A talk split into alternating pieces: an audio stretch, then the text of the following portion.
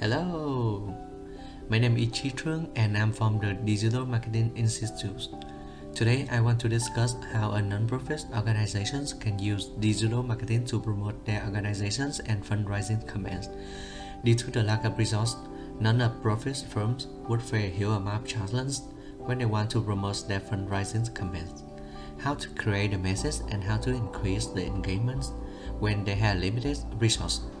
Thanks to the developments of digital marketing, nowadays they can run a virtual fundraising campaign without wasting too much money. Following are some steps that will make things easier for them. The first thing is building a creditable website. A website with good design, clear information, and can answer all the given questions will be the backbone of digital fundraising campaigns. You could forget about the coding or HTML because nowadays many places will provide free website builders for you. Second thing is creating a multiple social media channels. Because today people will not limit their activities on a single social media platform. They use TikTok, Instagram, Facebook, Twitter, Reddit, and everything.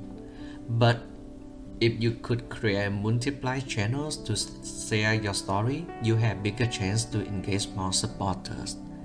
And lastly, is having a story to tell.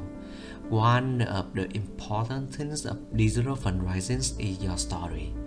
When you already have solid platform to welcome your guests as well as your tool to communicate, you still missing something, that is the story.